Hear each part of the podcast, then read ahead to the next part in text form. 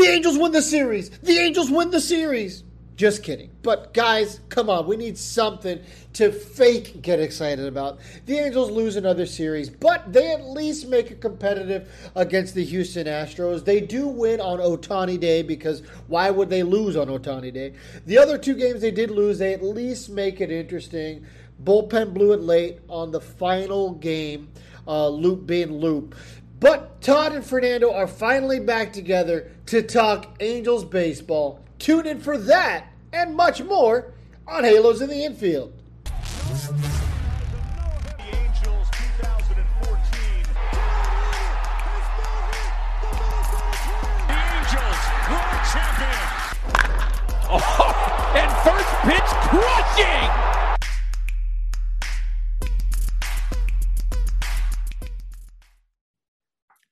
Hey, hey, hey, welcome into another episode of the Halos in the Infield with your host Todd Fox and the other host of the show. Howdy, y'all. it's who? Texas. Hell, stupid. What's the difference? right. That episode of SpongeBob? Gotta love SpongeBob, Yeah. man. What am I? Stupid? No, I'm Texas. it's Texas Fernando. Yeah, no, I, I say the accent even though I'm not currently in Texas, but yes, this is the first time where you and I are doing the podcast together while I'm a native Texan. I am currently in Chicago. I'm not, this isn't actually my view, but I am in the city of Chicago. Well, what we got to do, at least you don't have the smokestacks back there, but what we got to do is we got to get you a cowboy hat. That's for sure. next episode, I'll have the smokestack All right, because. I, I go to New York dash New Jersey on Sunday for the rest of the for all of next week. So Well, you could smell that coming around the corner, right? yeah, you can smell it from now through the screen. exactly. Ooh, it smells like asshole. well, we're here to talk some Angels baseball and get you caught up a little bit. Also, Speaking of asshole, yeah, Artie, no, squid. yeah, we're gonna we're gonna get you caught up on all things Angels here and talk about uh, what, what, uh, what are we gonna talk about today, Fernando? So we'll talk a little bit about the uh, Astros series. Uh, we are currently recording in the middle of Game Three, so you know we'll kind of be a little outdated on that. But but we're going to talk about the first two games. We're going to talk about the fact that this team only wins when Shohei Otani's pitching. We'll probably talk a little bit about Shohei Otani's trade value, and that's something the Angels need to explore. Um, and yeah, probably talk about what I've missed over the last two weeks. Okay, that sounds good. So And we- yeah, let's let's start with that. Or no, go ahead before Go I ahead. jump in. You're good. You're good. Okay, I was gonna say. So I, I told Dominic this. So over the last two weeks, obviously I was getting married. I was moving my family to Texas, so I didn't watch much Angels baseball during those two weeks. Uh, I guess fortunate enough for me. So let me ask you this. So over the last two weeks and some change that I missed, I just missed a bunch of crappy baseball, no situational hitting, bad bullpen pitching, and bad, yeah, just bad pitching overall, unless Shohei Otani was pitching, right? Yeah, you you pretty much you pretty much got a lot of Halo honks saying when we did have a bad pitching performance, like a, a blown save or maybe a guy giving up four or five runs, you got them saying it's the pitching's fault. We got to fire Wise, and yet when the ninety percent of the other games were the fact that we could not scratch across two hits before or after the sixth inning.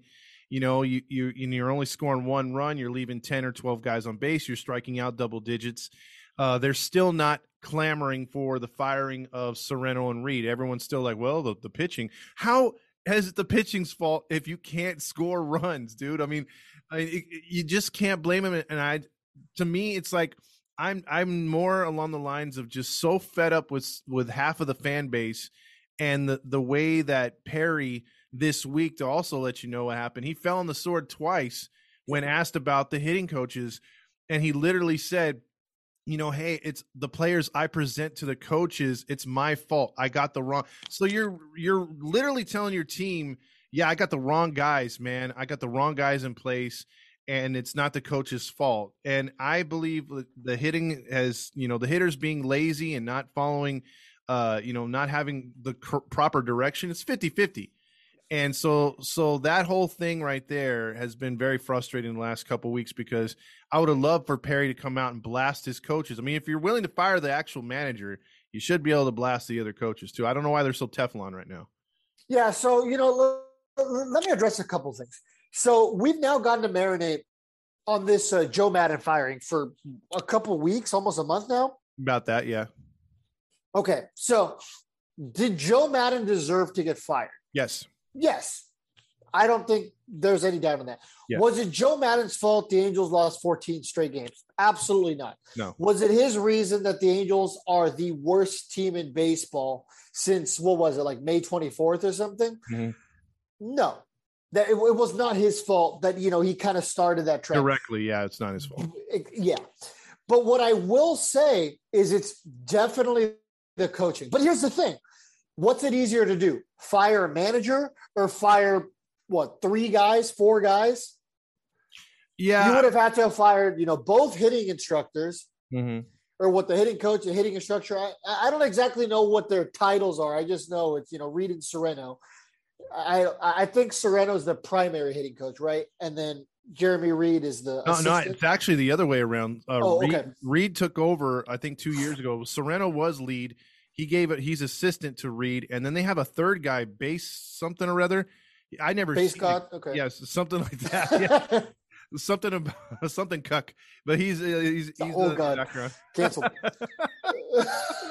Canceled. Couldn't even make it seven minutes. I know. I get canceled every episode. Yeah, right. But but no, those three uh those three guys in theory. I mean, look, I, I get what you're saying, but um maybe Perry didn't have his guys to bring in, and I just have this overwhelming feel, feeling that he's just gonna clean freaking house next year. And uh but I would have done it. I would have thrown my coaches under the bus, is what I'm saying. Because Yeah. I mean, why wouldn't he clean house? Because here's the thing. You know, there are some people already saying on Twitter, oh, his job's on the line. Perry's job is not on the line right now. What I will say is let's just say he cleans house. He, and he has I if he cleans house and next year is you know the same song and dance like it might be, then I think he's on the hot seat. Then I say, you know what? I think he might lose his job. I don't think he's going to have a- as long of a leash as Billy Eppler did, because Billy Eppler had five years. about that, yeah, yeah, he he played out almost his whole contract. Uh, yeah, I- let's see, 16, 17, 18, 19, 20, 21? yeah, six no. years almost. Yeah, yeah, because 21 was Perry. I, I just I just feel that like it's harder it's harder to fire a GM and start with a GM, you know, because the philosophy everything starts from the top to bottom with the D- GM with the le- leadership of the owner. Yep, yep. So so I I think it's really hard for them to just go through another GM. So I don't think like I totally agree. I actually think Perry's got two more years. If Okay. if, if this if this thing doesn't work, I mean, it'd have to be a really egregious next year for them for them to fire him. But right now, I think uh, he needs to bring in his guys. You know, his guys that he trusts to run this team, and then another year of his players and that way there's no okay me and me and uh, joe didn't get along. He didn't follow my phil-" because if you remember uh, the quote from joe was hey i like analytics but i don't like it shoved down my throat. That was his direct quote. So it's it's really evident to see that the joe and his guys have a different way of teaching and when perry's bringing in his guys who are heavy on the analytics and maybe need to be coached a certain way and they're butting heads, it's easy to see why Joe was fired. It's just not easy to see why Nevin hasn't really flipped the script hitting wise to get these guys better because I see the same situational hitting. I see the same uh, at bats. Nothing's really changed that way. Yeah. So for the record, I, I, I looked it up. We were talking. Perry Minasian has two more years under contract after this season. Okay. So you're probably right. I don't see why they wouldn't let him at least write out the contract. Mhm. Um, I, I I know Phil Nevin is closer to Perry's guy than uh, Joe Maddon is, Mhm. and I you know they can deny it all they want. I'm pretty sure. I kind of knew that that was the reason why Phil Nevin got hired in the first place.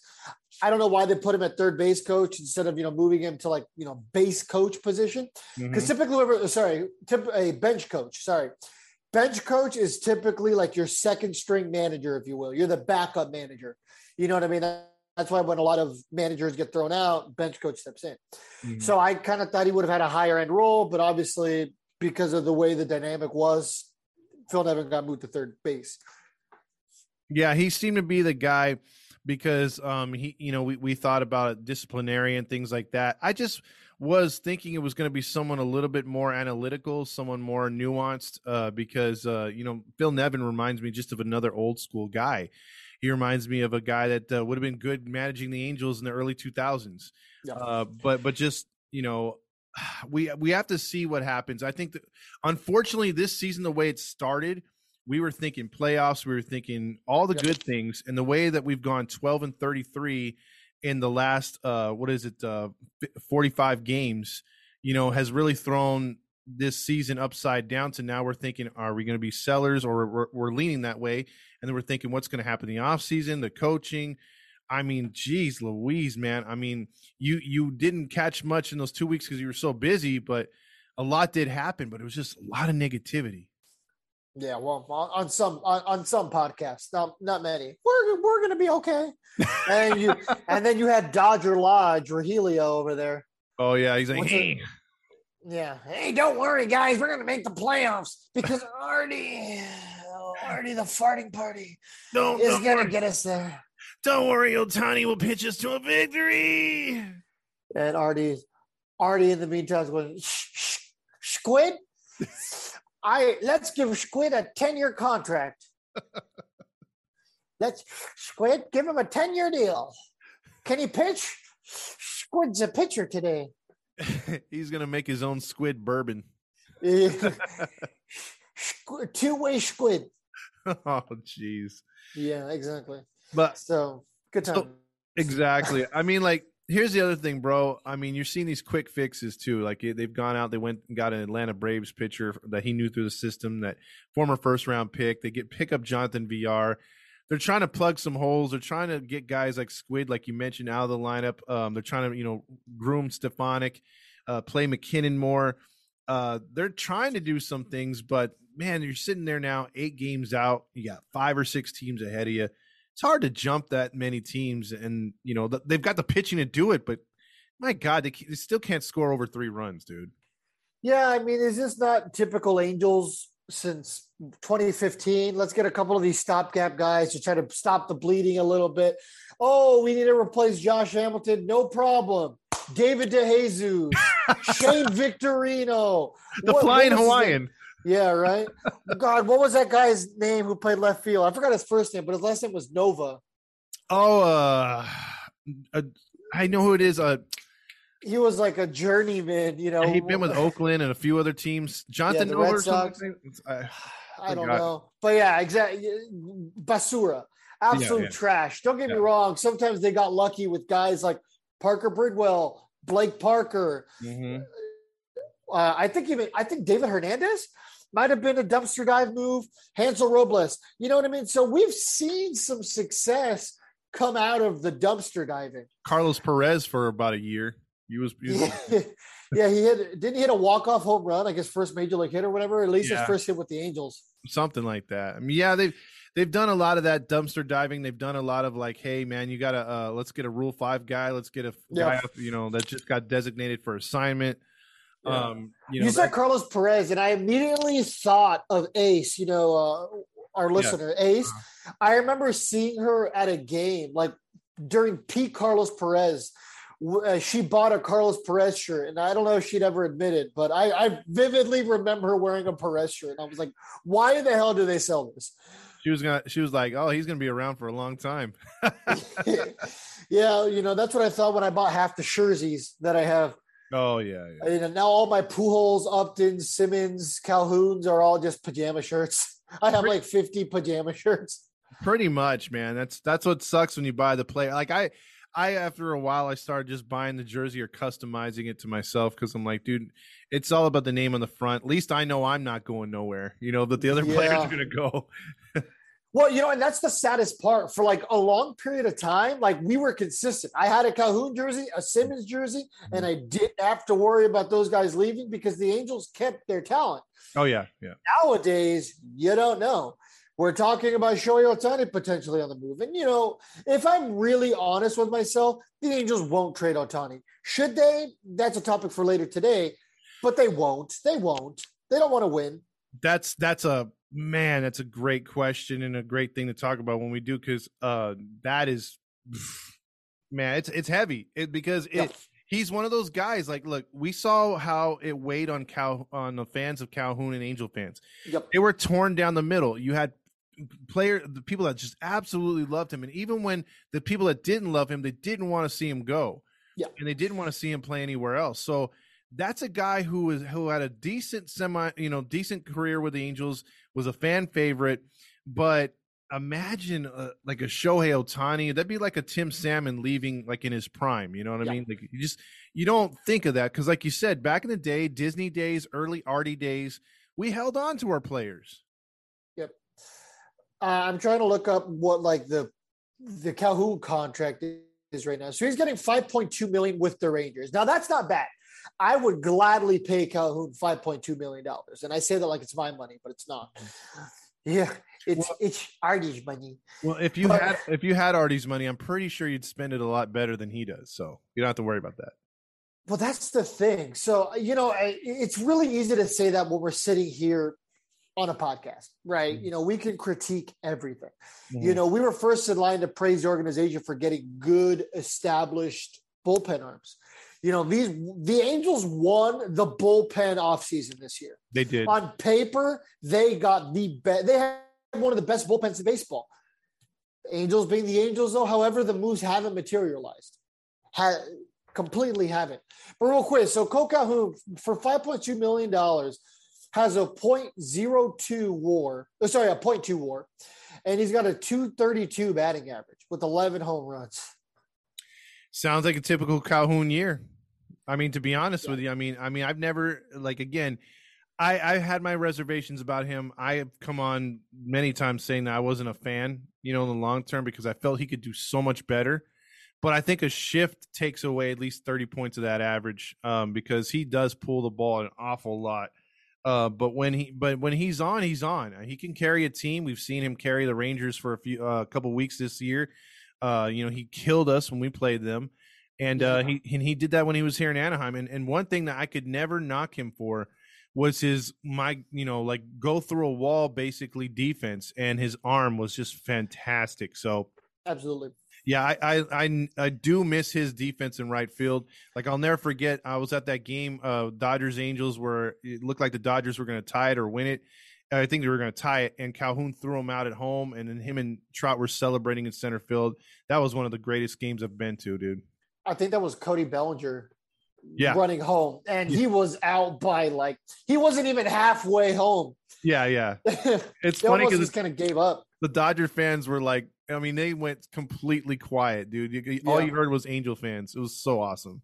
And man, I I I love going to the freeway series because there those games are electric. I remember the year when uh, Cameron Maybin struck out to win the game, and yes, I said that correctly.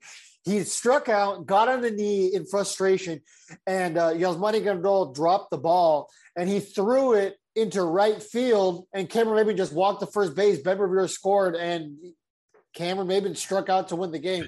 Dodgers fans were like beside themselves. well, you know this this rivalry, you know, uh, with the Dodgers upcoming here, it is like you said. It's you know, if the dot when the Dodgers were bad in the early 2000s, because a lot of people can't remember that, but when they were bad in the early 2000s, we were their World Series. And so as time's gone on, as you know, after 2014 and onward, they are our World Series.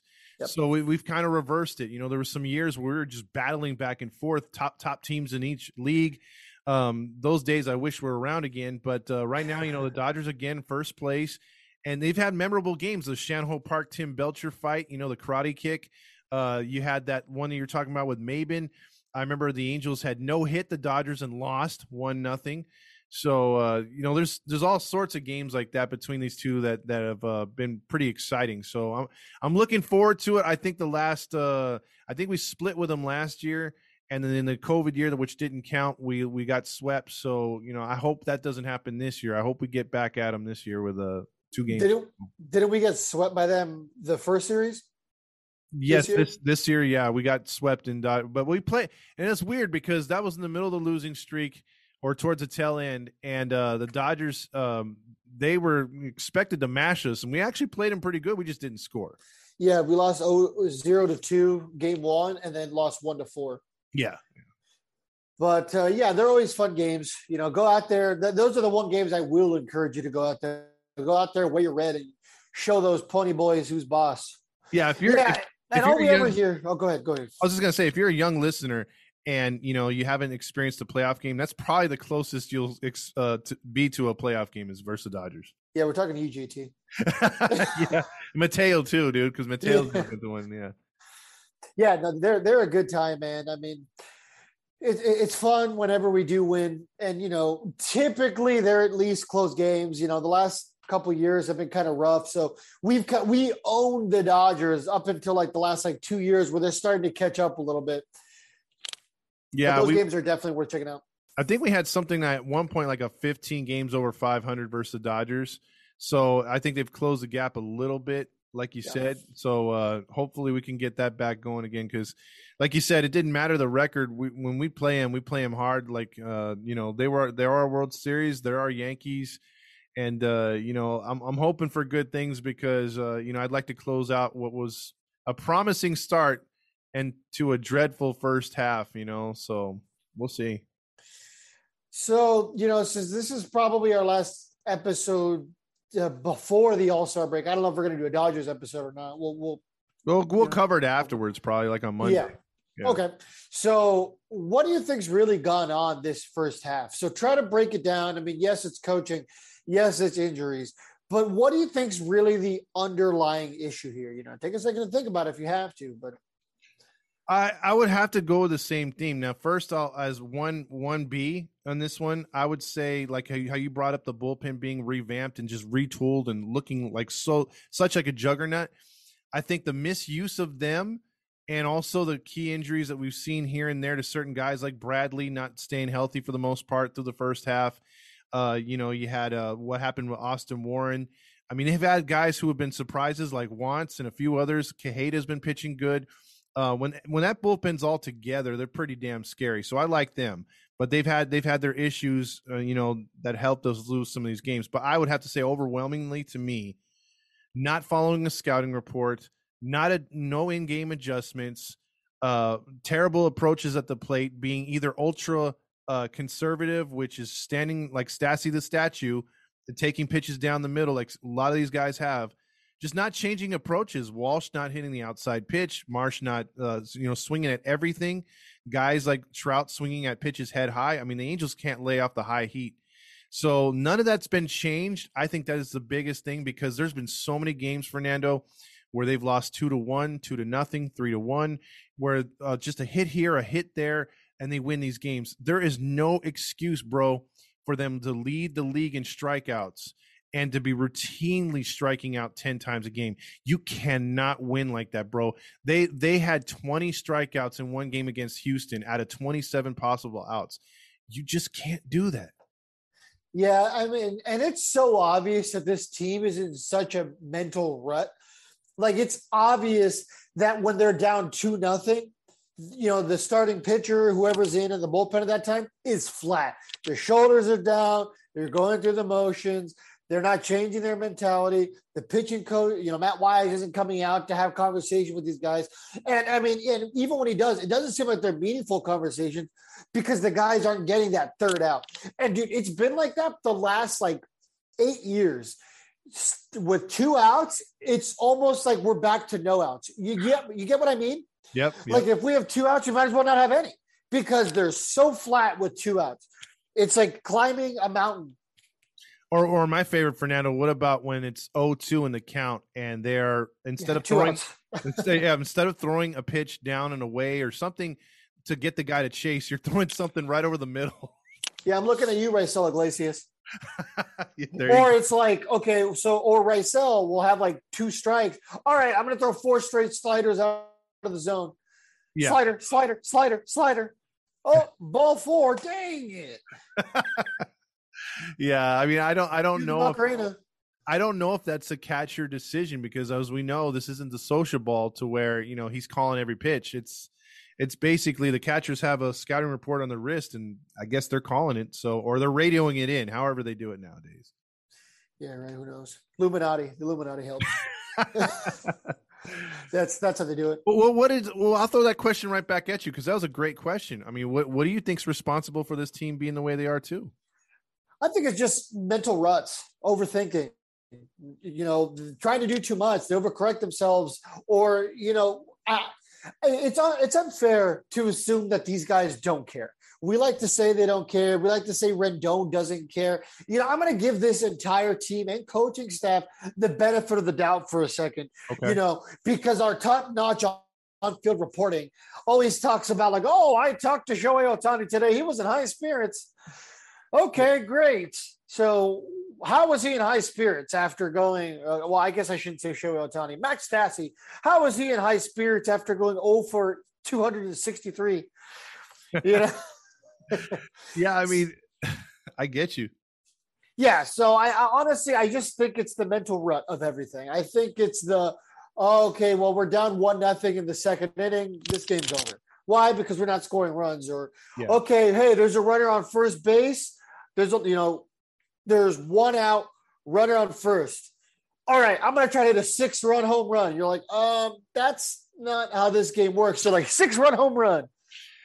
Yeah, I mean, you know, one guy I think that would fit in great with this network is Mark Langston. What you're saying is what he's been preaching. Like he's like back in my day, these guys strike out way too much. Uh, they would start to choke up on their bats. You know, they're actually Yep. pissed off when they strike out. He's like striking out has become too much part of the game. And he's like, if if I were coaching these guys, I'd be telling them to choke up on two strikes, protect the plate. It's like, damn, that's like easy advice that I don't know if it's reaching these players or that they're willing to do it. One of the two, because they seem not to be doing the little stuff that can get you the the W's. Like today, during today's game, they actually bunted today and were able to move a runner into scoring position, which was shocking. Dang it. Um, uh, I, I didn't see that. Yeah. So, I mean, Brandon Brandon Marsh, and, and that's another thing about Brandon Marsh, bro. So Brandon Marsh is second on the team in strikeouts. To, well, he's probably passed Mike Trout since he hasn't played the last couple of games, but he was only one strikeout behind uh, Mike Trout. And Brandon Marsh doesn't play every day. Yeah. And there was a there was a string of 97 at bats that Brandon Marsh had where he struck out 53 times out of the 97 at bats. Yeah. So, what's your how has your opinion on Brandon Marsh changed over the last you know month and a half here? He started off the year really good. His defense was great. and His defense is still fine, Mhm. but you know his productive at bats are not as productive lately. I would have to say this uh, because I was having a discussion with a friend and a couple people on the post game. I'm actually under the impression that you know how they keep sending Adell down, and they haven't sent Marsh down, which I you know I've I think maybe he needed some retooling. But what I've what I'm starting to feel is I think it's an organizational thing. Like like maybe Adell's not the home run guy that we've championed him to be. He's not Mike Trout 2.0 maybe he's a guy that just rips doubles. Maybe he's a more of like a Garrett Anderson, got to make contact, be smarter. Because when, when I've seen at bats when he's actually choking up or he's trying to be more defensive around the plate, not you know over swinging, taking those home run hacks, he looks good in the box. Uh, I think when he, when he's trying to just rip the two run homer all the time, he looks pretty terrible. So I think when he lets things come to him, he's a better hitter, and I think that's the same thing for Marsh. Marsh is like swinging for the fences, and there's no need for that. I, I think I think he needs to be more the slap the ball hitter, like we've talked about. Like like I thought he was going to be like a Darren Erstad type dude. He's he's not hitting like that at all. Yeah, a guy like Brandon Marsh is a guy who I'd like to see as a prototypical number one yeah, Yep. leadoff hitter, or I'd like to see him as a number nine guy, kind of what we get out of David Fletcher to flip the lineup over. That's kind of the role that Brandon Marsh fits best. He's a speedy guy, Mhm. he can get extra bases, and he is very, very capable of having good at bats, productive at bats, having a lengthy at bat. And that's the kind of stuff you want to see out of a leadoff guy. You know, are the Angels improperly using him? Yeah, a little bit. But, you know, that's only so much as an excuse. We say that all the time like, oh, well, you know, this guy should be lower or higher in the lineup. But at the end of the day, you are still a major league hitter, let alone a major league hitter who's still expendable. You can still go down to AAA. The team doesn't need you. You're not Mike Trout. Mm-hmm. Yes, you're up here because you're expected to have productive at bats, but you know, you are in theory, because you're so young, easily replaceable. You know what I mean? They could get that out of Juan Lagares, clearly. yeah, right. Psych, psych, psych. You got He's- DFA'd. He's still he's still on pace for zero RBIs, by the way. But Hey, there you go. but let me let me ask you this question: If you agree, Same amount of RBIs as fast time under the halo. Love you, brother. there you go. but hey, but Fast Times War is better though. That's all I'm saying. Uh, or his how about his graphics above replacement? there you go. Yeah, Lagares can't touch that for sure. Yeah, zero copyright infringement so far. but let me ask you this, bro. When it when it comes to the way that the Angels are, it, like, and here's my my theory on it. I want to get your yours on it first, uh, actually. But do you think the way that the Angels are hitting and the way that they've been in a tremendous slump? It's not just been the number one guy all the way down. I mean, you can you could see. I mean, Trout's batting only 260. We all know he's not a 260 hitter. Otani's not a 253 hitter. Eh. My, my um, well, okay, okay, I'll give you that. But but my thing is my thing is it's it's got to be the coaching because if I saw a few guys slump, I I get it. Okay, half the lineup's good, half the lineup sucks, and they'll work with those guys. Or maybe these guys go through a stretch where they stink, and then all of a sudden they get better because they're they've switched something up. Do you think, bro, in your opinion, that the coaching staff has tried to help these guys on an individual basis to get them going? I'm going to give the coaching staff something I normally don't do. Give them the benefit of the doubt.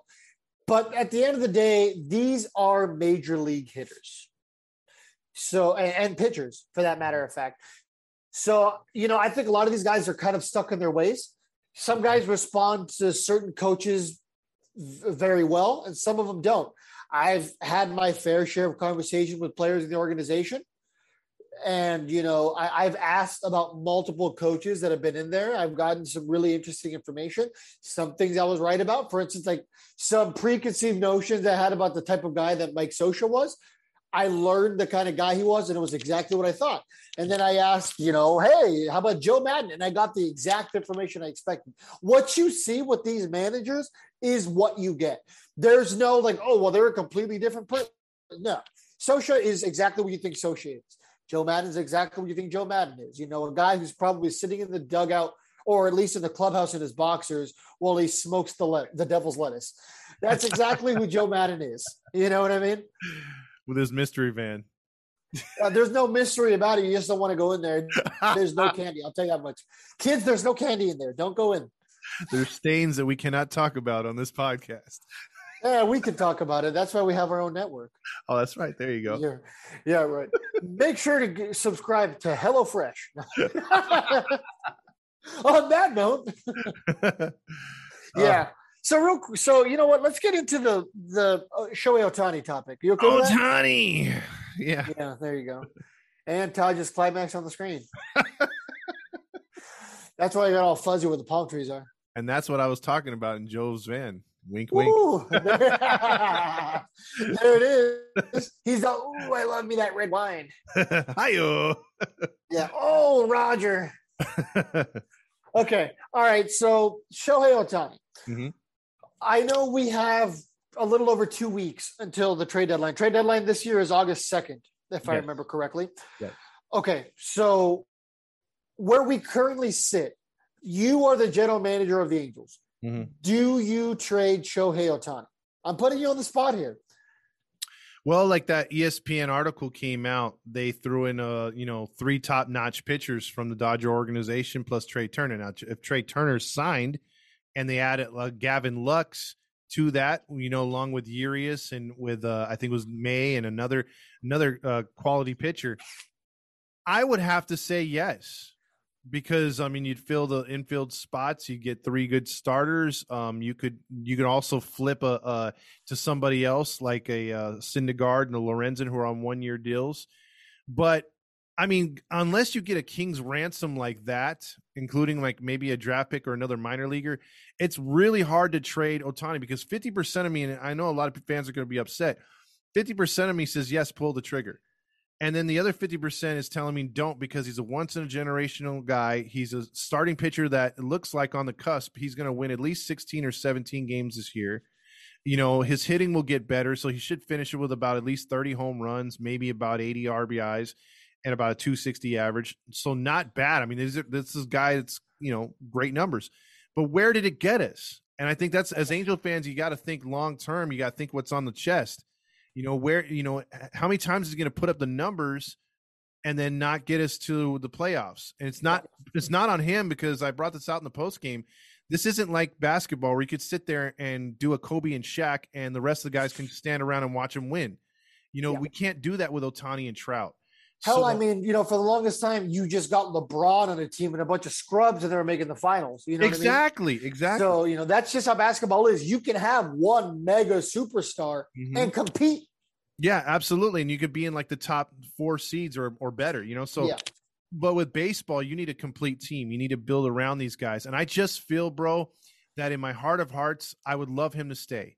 But if you're if you're going to give him 400 million dollars like he wants or even 350, you're looking at his contract, you're looking at Trout's contract, you're looking at Rendon's contract and with Artie's past of not going over the salary cap and and not paying out the the the penalties, you're only going to have so much to blanket the rest of the team with and and and fill in the voids. And what are we going to be doing? Getting more these designated for assignment players? Yep. one year deals yeah. There's no way that we can field a competitive team with Rendon, Trout, and Otani all making over thirty million dollars, and in Otani's case, most likely over forty million dollars. that'll be that'll be a hundred million dollars which is probably more than about 10 teams in baseball their entire payroll We're just Yeah, right I there. mean, we're talking about those three players' contracts combined being roughly a billion dollars. That's no exaggeration. Yep. We're talking about three baseball players that are going to be worth about a billion dollars. Yep. Yep. That would make it, you know, and realistically, eventually those contracts will fail us. You know, at the the way the only thing I can think of is, you know, by the time that Mike Trout's contract isn't worth it anymore, hopefully by then we already got the production we wanted out of him.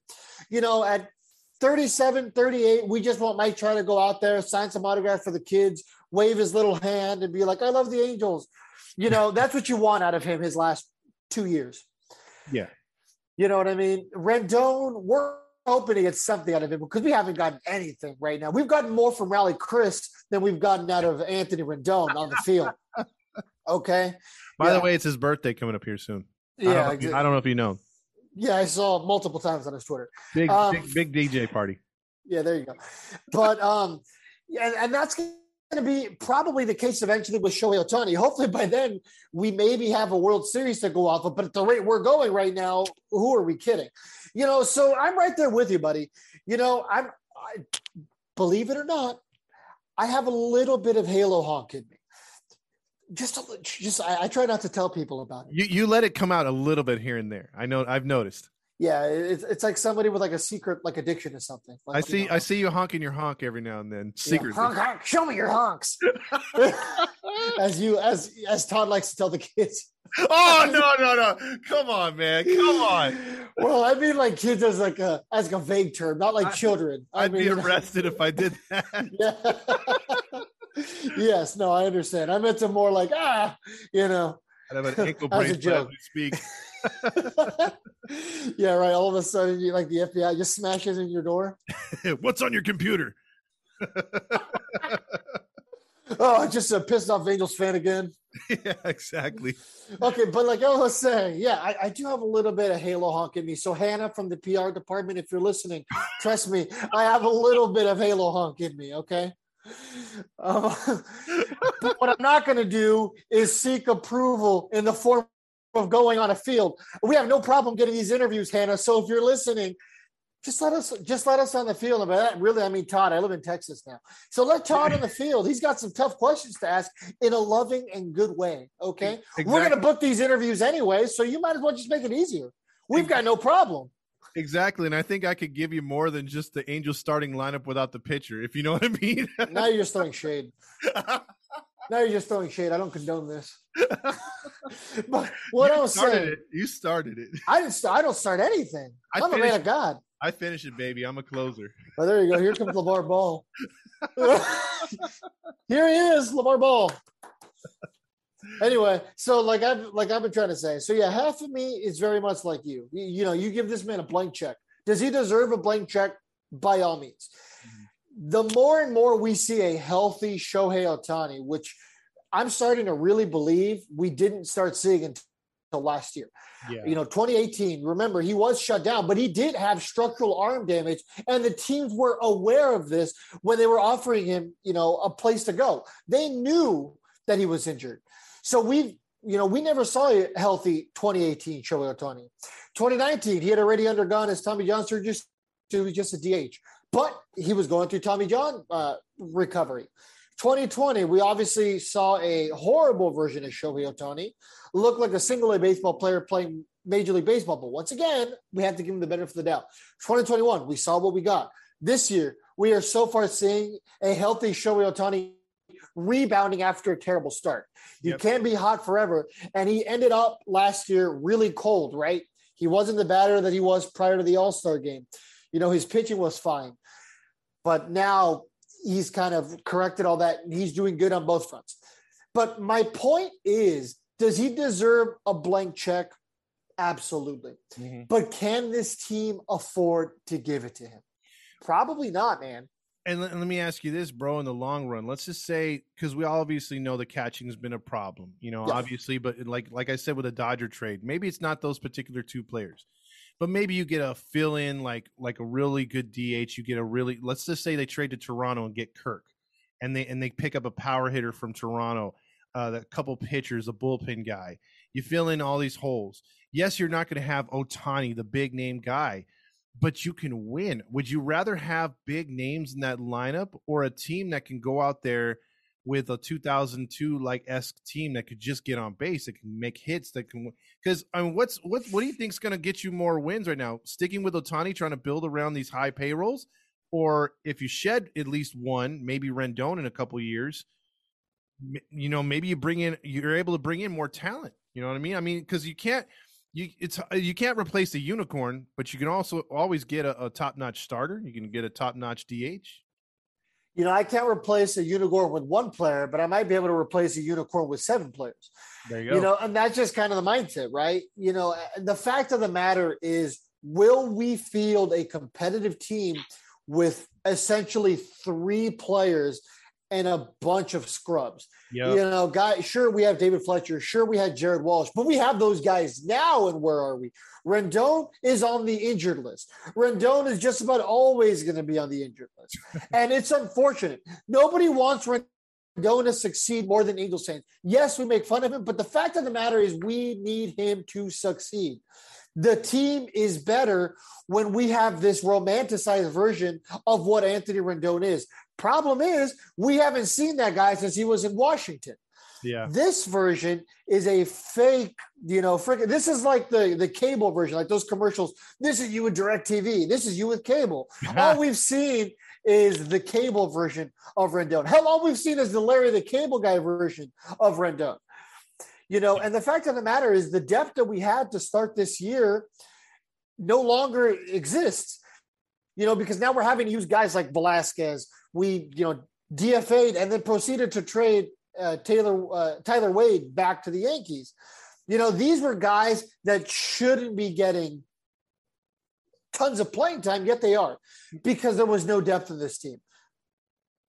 yeah. That's the problem. I think they they never filled those gaps when we had them. Yep. You know, there's there's gaps that are clear there that the Angels needed to fix. And I think if we're to blame Perry for anything, like because I I still have given him more the benefit of the doubt than the coaches, but but if I'm going to blame him for something, it's like not filling that bench with capable players, not getting a backup catcher, or not even getting a starting catcher. Hey, we got Kurt Suzuki. Again, not even getting a backup catcher because I mean, look, Stassi, we gave him that three year deal, and I think he's a great backup catcher. Or not great. I'll take that back. He's a good, serviceable backup catcher. I don't think he's a starter. He's been proven not to start. I think that's a massive hole that obviously with all the things Perry needs to do, he didn't address this offseason and he's got to address this this new upcoming season where I think it's got to be a trade. Uh, I, I really don't see them um, being able to pluck a free agent. Uh, I think uh, getting a, a good, reliable younger catcher would be amazing for this franchise. Yeah, the problem is that next year there's not exactly a lot of catchers that are on the market. We talked about this in the past, which is why they had to go with resetting a guy like Max Stassi. I just don't exactly know where they can go with that position. It's, it's just such a thin position. It is. It's it's I think between that position and shortstop, I think is probably the two hardest positions to fill in baseball. And uh, you know, it's so thin, like you said, the talent, or you know, a guy like Maldonado who could hit 140, his value, his d- defense is not like Squid. You know, he touches the ball every time. The way he throws guys out, the way he um, calls and frames, and everything else like that he's the reason you know why he's still got a job because he's so goddamn good defensively. Um, but the Angels, it's apparent they need a catcher that can hit, and we just don't have one. And here's the thing, man. Max Stassi is also an elite defensive catcher. Oh, you know what? I won't say elite. He's an above average defensive Yeah, catcher. he's decent. Who and we see some elite defense at times. We see Yeah. flashes of it. Mhm. You know, could he eventually get a gold glove? Maybe. But the problem with Max Stassi is that he's never fully healthy. He gets injured a lot. Uh, look at Martin Maldonado. He's fairly healthy throughout his career. Mm-hmm.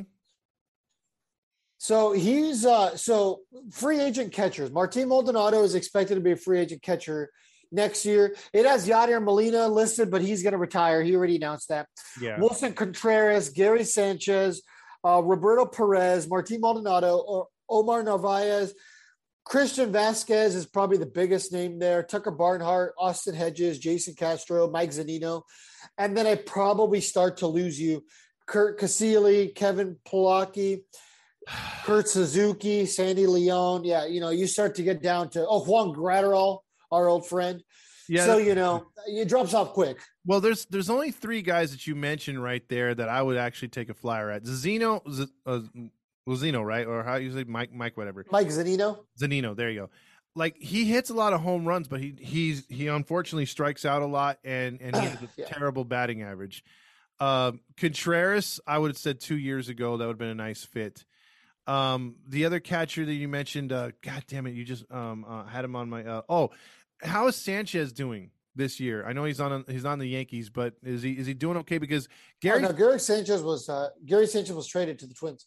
Okay, is he doing all right with the Twins? Because that would be a guy I would probably shoot some money at. You know, if, if I were going to shoot a money at, at any free agent catcher, I'd probably go after him. I know he's not the smartest base runner and stuff like that, but he can produce. Yeah, give me a second here, waiting for this to load. Yeah, Gary Sanchez has been, you know, consistent for his career. I'm not going to say that he's an elite player in terms of with the with the bat, but he gets the job done defensively. He's a career 228 hitter, so he's not a great hitter. Oh. He's currently batting 217 with the 0.5 WAR, 10 home runs, 27 runs, and 36 RBIs. So not great numbers by any No. stretch of the imagination No. but you know, is he consistent? Here's the thing. So dating back to we'll say 26, you know, not even 2016.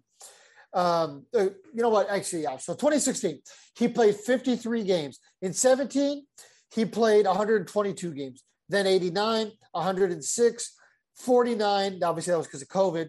And then he played 117 games last year, and he's currently played 68 games. So at least he's overall playing a decent amount of games. The. Angels are probably going to have to get a platoon piece for next year because Kurt Suzuki isn't cutting it. And you know, I was listening to Super Halo Bros uh, maybe a couple weeks ago now, Mhm. and they were talking about Kurt Suzuki is worth playing right now over Max Stassi. And you know, I actually like a lot of the times what they have to say. I think they're doing much better in their role as locked on Angels, but I completely disagree with what they said there. Yeah, I mean, we we've seen the best of Kurt probably in the 2019 World Series. So we're three years. When he was on the bench, you mean? yeah, yeah, or Nationals. Yeah, when he was on the bench. Oh, okay, yeah, exactly. And he didn't do all that great then. So, um, yeah, I, I just look Kurt Suzuki. Well, actually, you know what? The best of him was in Oakland, if I Yeah. remember right. Yeah, he was he's better in Oakland. Um, that again, we've we've touched on this plenty of times. This this dude was a shock when when he signed. I, I think it was you or for, or uh, Randy sent me the link that hey we we, re-signed uh, Suzuki. I'm like, well, is that a flashback from last year? Is that one of those on my memories type thing? so it's like it's terrible, man. I mean, we don't. I mean, they've tried Thaiss down in the minors. Uh, we've given Wallach a look at, uh, but you know there has to be better options out there for us. Yeah, you know, I, I would honestly, i- in my perfect world, I would DFA Kurt Suzuki because you know what you're going to get out of him. You know, he's past his prime, and sure, you know, is he teaching some of these pitchers something they didn't already know? Maybe. At the end of the day, we're not involved in those conversations. Mhm. I'm not on the field. I'm not a fly on the wall. You know, I'm not on. I'm not on the field giving lineups. Thanks, but what I, Yeah, thank you, Hannah. She got back. To, she said she'd circle back. So, Yeah, one day. but go ahead. You're One not on the field. You're not on the field. I wish I was. I, I- will admit I'm jealous about that. But what I will say here is the fact that you know we don't know what goes on in those conversations. Mhm. You know, maybe Kurt Suzuki really is good for the young guys. Maybe he helps the defense. Maybe he's good with shit. I don't know.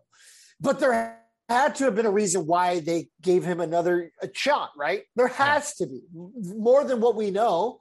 I understand it's a one year deal, great, but I mean there was better options than Kurt Suzuki as a backup. Oh yeah, there was better options, and uh just like at shortstop. I mean, this was the off season where me and you looked at it and we were like, hey, Yeah. this is a shortstop of free agency. I mean, we can Yep. get whoever we want right now. Yeah, this And, was uh, our Roger Lodge. Yeah, yeah, pretty much. Me and you were salivating, doing whatever he does in that uh, room of his, with uh, James looking down on him. But uh, but yeah, we uh, we, we figured you know like we were gonna get a good shortstop, and then uh, we didn't get nothing out of it. And then look at our hey, we boy, got Tyler Wade. look at our boy Iglesias, bro, over there in Colorado. He's doing a great job. You Yes. know, Yeah, well, that's how it goes, right?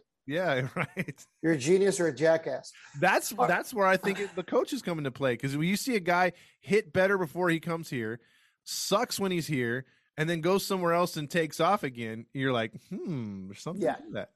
Exactly.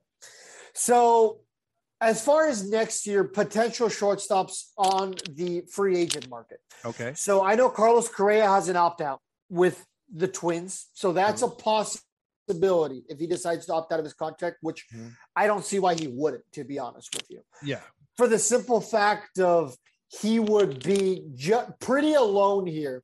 So, his only other competition for a big contract would be Trea Turner. okay, So Trea Turner is going to be 29 years old. He's currently getting 21 million dollars right now with the Dodgers. He's expected to get 32 a year. Oof. That's what his projected market value is. Honestly, I could probably see him re-signing with the Dodgers, as much as that pains me to say. I I think you're right. I mean, who? So the fact of the matter that a lot of us need to remember also is the fact that a lot of teams just got big name shortstops. They just got in these big long term commitments. So it's going to be Carlos Correa and Trea Turner.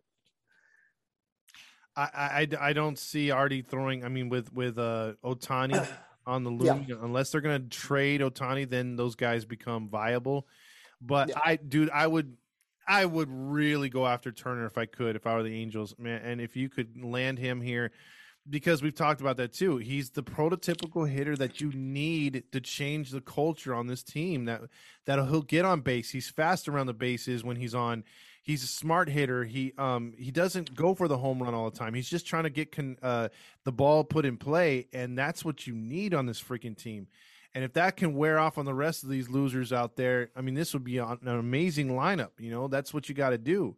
So, um, man, if they were able to sign him, that'd be amazing. But I, I tend to side with you. I think he might go back to the Dodgers because I think Justin Turner's in the final year of his deal, and they're, they're going to need a uh, a player on that left side of the infield because Turner's going to wind up leaving. Yeah, well, he's old. So, Yeah. so aside from Trea Turner and the potential Carlos Correa, you have Didi Gregorius. He's getting 15 million right now with Philly. Dansby Swanson, he's getting 10 right now with Atlanta. He's projected to get about 22 next year. And He's those numbers decent- are as of right now. Yeah, he he might be a decent option. He is 28 years old. too. He'll be, I think, 29 at that time. The perfect age, I think. Yeah, so kind of depends on you know what happens there. Really, I mean Yeah. that might be somebody to look at. Yeah. Uh, your boy Jose Iglesias will be there. Um, Alde- Aledmys Diaz. Is that the dude from Milwaukee? No, it's the dude from Houston. Oh, from Houston. Okay, never mind. Yeah. Uh, Andrelton Simmons, No, I don't think we're. Who's- Gonna... having a bad offensive year, historically bad. He's batting like two ten. Oh, damn. but he's only getting $4 million. Honestly, for $4 million, especially because you'll probably get a little less, I wouldn't mind having Simmons for his glove alone. I don't mind having one guy who's here defensively. Here's the thing you know, when Andrelton Simmons hit a home run, he didn't pimp a home run like he's squid, squiddy poo. You know, I the, I think the only time I ever saw Andrelton Simmons pimp a home run is when he fell to his knee against the Astros and hit that home run on his on one knee. But that's an excuse to pimp a home run. Oh, that's a hell of a hit. Yeah. I mean, like the thing I appreciated about Simmons is not only his leadership, but the fact that, you know, he got the hits and he would beat out ground balls into the Yep. hole. And, Yep. uh, you know, and he'd get on base. He was a smart base runner too. So, I mean, I wouldn't mind going down that road again uh, if we had to, if we had to get a, uh, a backup infielder to play either short or second base for sure. Yeah, yeah, and it's a real shame, man. I really wanted Andrelton Simmons to sustain his offensive success because you know, Andrelton Simmons is one of the exceptions. We like to joke around a lot that guys come here and then just kind of fade into irrelevancy. Andrelton Simmons was kind of the exception. He came. He was a bad de- uh, offensive player. Not sorry, not defensive. Defense, he was always elite. He was a bad offensive player when he came here from the Braves, or at least average. He then turned out to get raise his offensive stock here in Anaheim, and then left to Minnesota and is kind of tanked since he went to the Cubs offensively. Yeah. But uh, I mean, there was a time period here where he was batting 270 to 300. Yeah. He was doing really, really good. So, He played clean. He batted cleanup a couple times. didn't he make an all star appearance with us as well? He did not. He got snubbed. Oh, that's right. He got snubbed. But he got did- snubbed in 2017. That was the year that Trout was injured, did not play, but got elected as a starter. So the Angels did not technically have a representative at the 2017 All Star game, but it was technically Mike Trout, even though he was at Inland Empire playing with the 66ers. Oh, okay. Okay.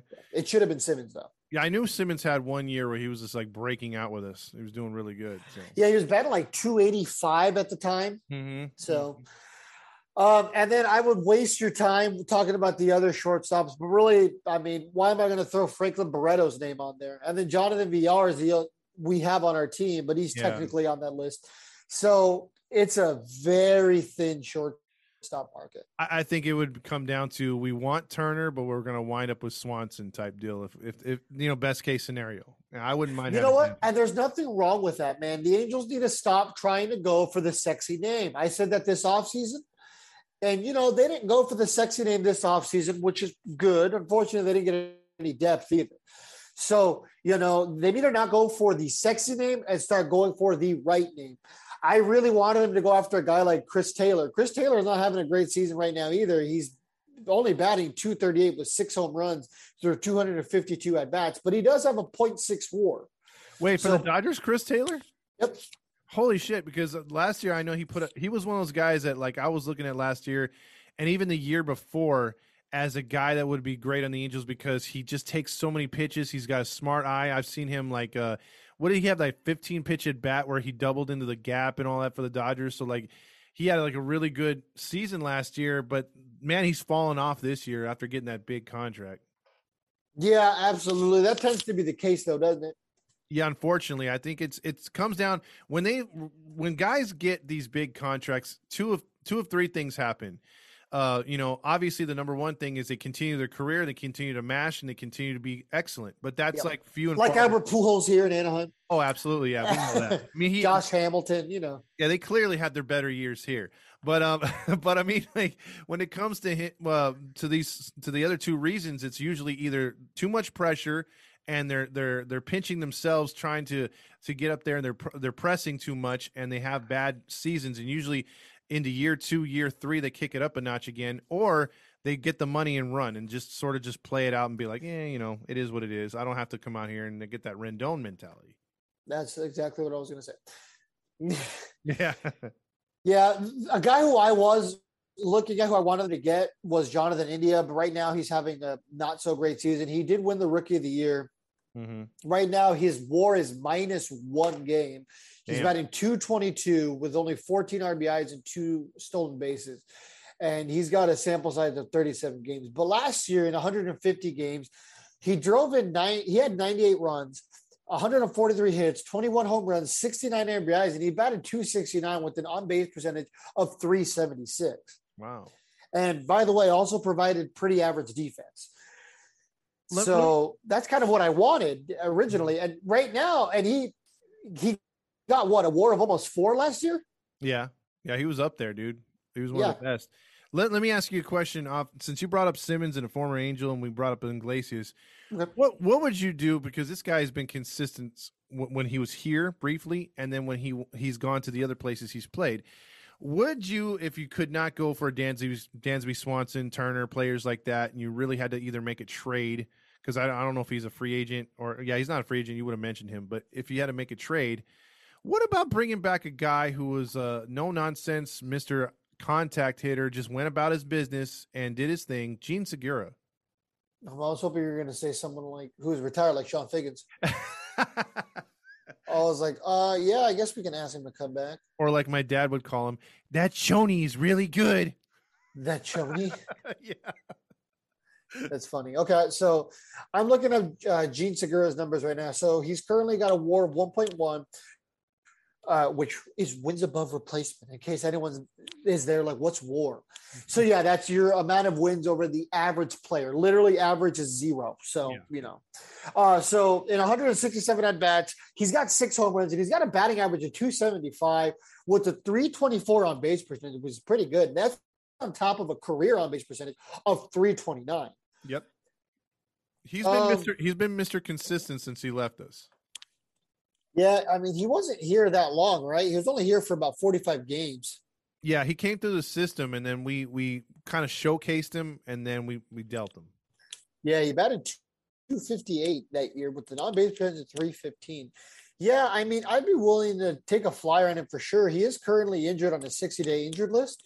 So he'd have to definitely be a uh, off season move Mm-hmm. because, you know, he probably won't be back until after the trade deadline. Because he just reminds me of Orlando Cabrera. You know, very consistent. Uh, he'll give you an occasional pop, but you know he's a doubles type hitter, singles guy, and just plays hella good defense. And I think he would he would fit right back in with us. You know, if we had to go with a, uh, a what is it called a solution like that. Yeah, so he is uh tech he has the ability to be a free agent next year. He's got a 2023 club option for 17 million dollars. Oh, I doubt they'll pay that. You don't think so? The I don't Phillies? think so. Yeah, I think the Phillies are going to look to add players, but not you know older players, not a re up on contracts. So. Yeah, he's got a 14.2 million dollar payout this year. But yeah, he's expected to be a free agent in 2024 assuming he doesn't get his contract picked up. They do owe him a million dollars on that buyout. Okay, But he does have a full no trade clause. I see. I see. So will he would he want to come back to the team that dealt him? That's the other thing. Yeah, he might have animosity. I don't know.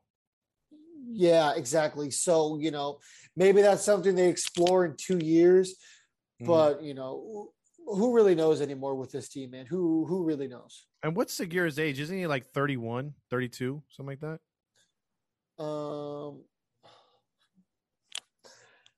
I don't think he's 32. Yeah, 32. So that's not a bad age because usually your prime. He'll be almost 33 though by the time the offseason rolls around. okay, because between 28 and 33, 34 usually is when you want to get a guy because usually that's when they're in their prime. Yeah. But, uh, but For yeah. the record, it doesn't get much better at shortstop in 2024. okay. Yeah, Brandon Crawford's your top guy at that stage. And he's old right now. He'll be like 39. It seems like he's been with a team like 20 years already, dude. Yeah, he has. He- um, I thought he retired like 15 times. It seems like he was uh, there, there the last time the Giants won the World Series versus the Angels.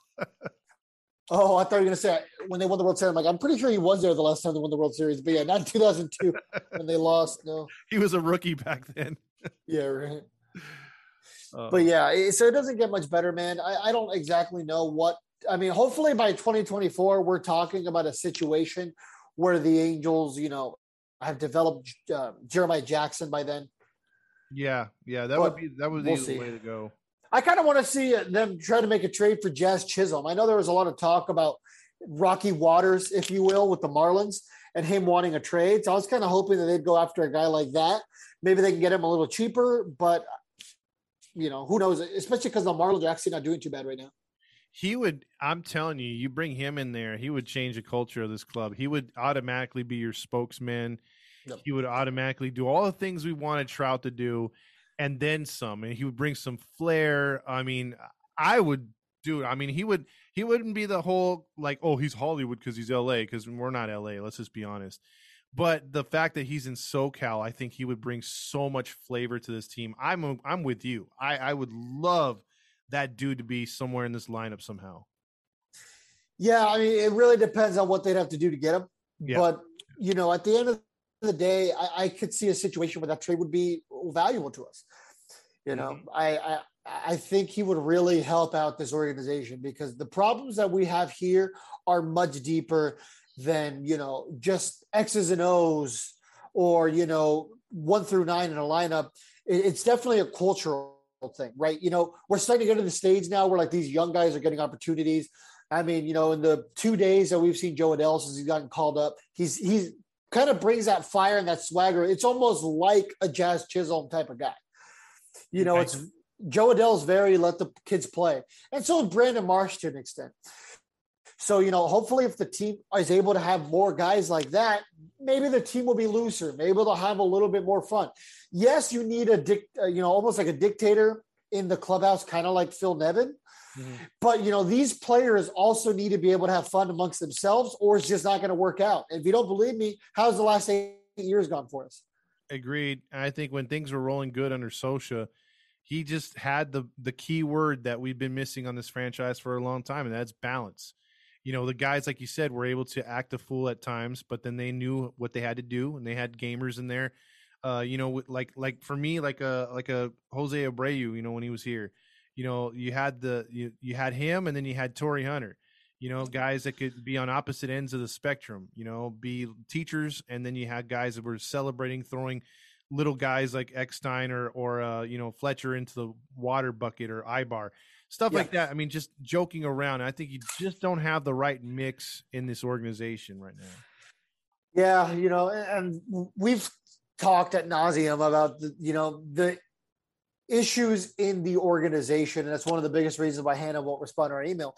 But what I, but I mean, you know, I don't want to dive too deep into it because you know I don't want to get depressed a couple hours before I go to bed, nor do you. Yeah. But I mean, let's think. I mean, over the last couple years, we've had an issue with you know guys abusing substances due to you know bad doctoring in the organization right? You know we had a doctor who's failed multiple drug tests and went to rehab multiple times distributing um, prescription drugs.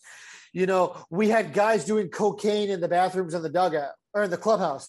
You know what i mean? So things like this clearly spill onto the field Yeah. clearly and i don't mean that as a negative i don't mean that as a shot to anybody who does have any kind of addiction addiction's a very serious thing i would never joke about something like that but what i'm saying is it clearly translates in negative fashions onto the field and we continue to see it Yeah. And it's only going to get worse unless it's stopped. So it's just going to be one of those things, man. So, I mean, like, organization needs to be revamped. I mean, after all the bad publicity on top of it, dude. yeah and it's not getting any better either that publicity is getting worse Yeah, there's now city and federal charges coming that way too. So, or at least the the the op, the apparent federal charges that could be coming. yeah that's why they don't want to let us on the field Yes. they're me and, like me they're going to ask about that hannah all i want to ask perry is if he knew that patrick sandoval and you know some of these Billy Eppler guys were going to be you know good I think those are still too rough around the edges questions. So, Yeah, probably. The only reason I'm throwing that out there is because if anybody else asks that question, I can call fraud alert. Because all we could do basically right now is maybe sit in those recliners if we had those on-field things, just to just to take a picture, selfie, and then maybe announce the starting lineup without the pitcher and not the opponents.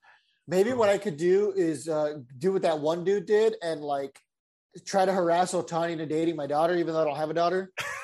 did you did you hear about that? No. Yeah, so you know those like half a million dollar seats, like uh, where like Scott Boras has a suite and everything, like right Yes. there, like the I don't even call it. Yeah, I guess the dugout level. Yeah, yeah. I've sat down there before. Great seat. Uh, you know, actually, the seats are weird. They're good in terms of seeing, but you can't hear anything Oh, okay. because like the way like the walls are built, like the sound goes over you. Oh, shit. so really, all you can hear is like you know the sound from like the TV speaker and all that. Anyway, anyway, yeah, maybe we can just start doing that. yeah, good. Good. Just get those seats and be like, "Hey, Ohtani, Ohtani."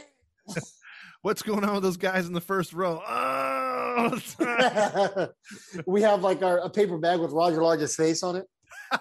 Can somebody do this? Can That's- somebody do that? that is perfect. A paper bag. Go to Kinko's or whatever. I mean, who do people have printers at home these days? No, no, it would be FedEx Kinkos, but that's a great idea. Yeah, and get Roger Lodge's face and just put it on the paper bag. awesome. There you go. There you go. That idea is free, people.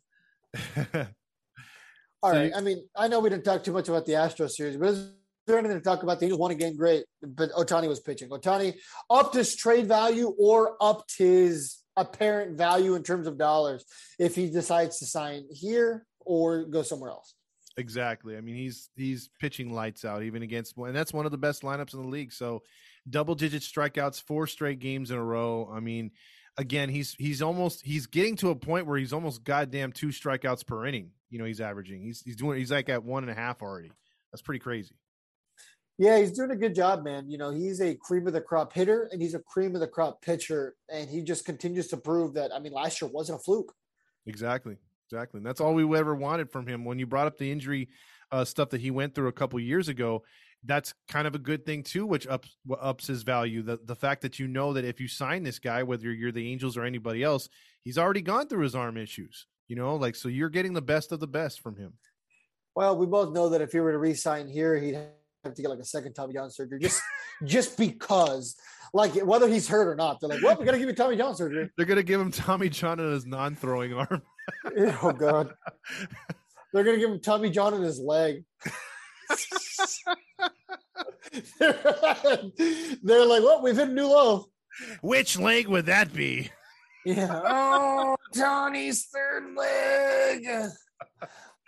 That a good old peg leg. oh, Tony's third leg. Boy, I love that one. It makes me even more money. Check out the Angels OnlyFans. Dude, seriously, if he had an Angels only for Ohtani, oh my god. Dude, I don't. That would break the internet, bro. Yeah, I don't want to think about that. I don't want to think about it. All I'm saying is that you know, guys like Rally Chris might subscribe. A grill master. Oh God, Big Twenty. Don't think about it. You're not old enough. exactly. I'm just- I'm just playing. Stick to the dew, bro. The Mountain Yeah. Dew. yeah, no, I'm just kidding. I'm just kidding. I'm just kidding. I I I, really like Big Twenty Hammer. Exactly. God makes me laugh all the time when he calls in. He's Spicoli 2.0, dude.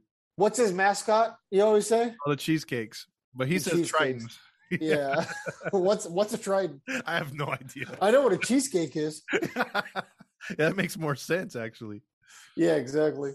All right, man. You got anything else? I'm good, bro. I think I think we've uh, screwed any chance that we had of getting on the field, but yes, I'm good.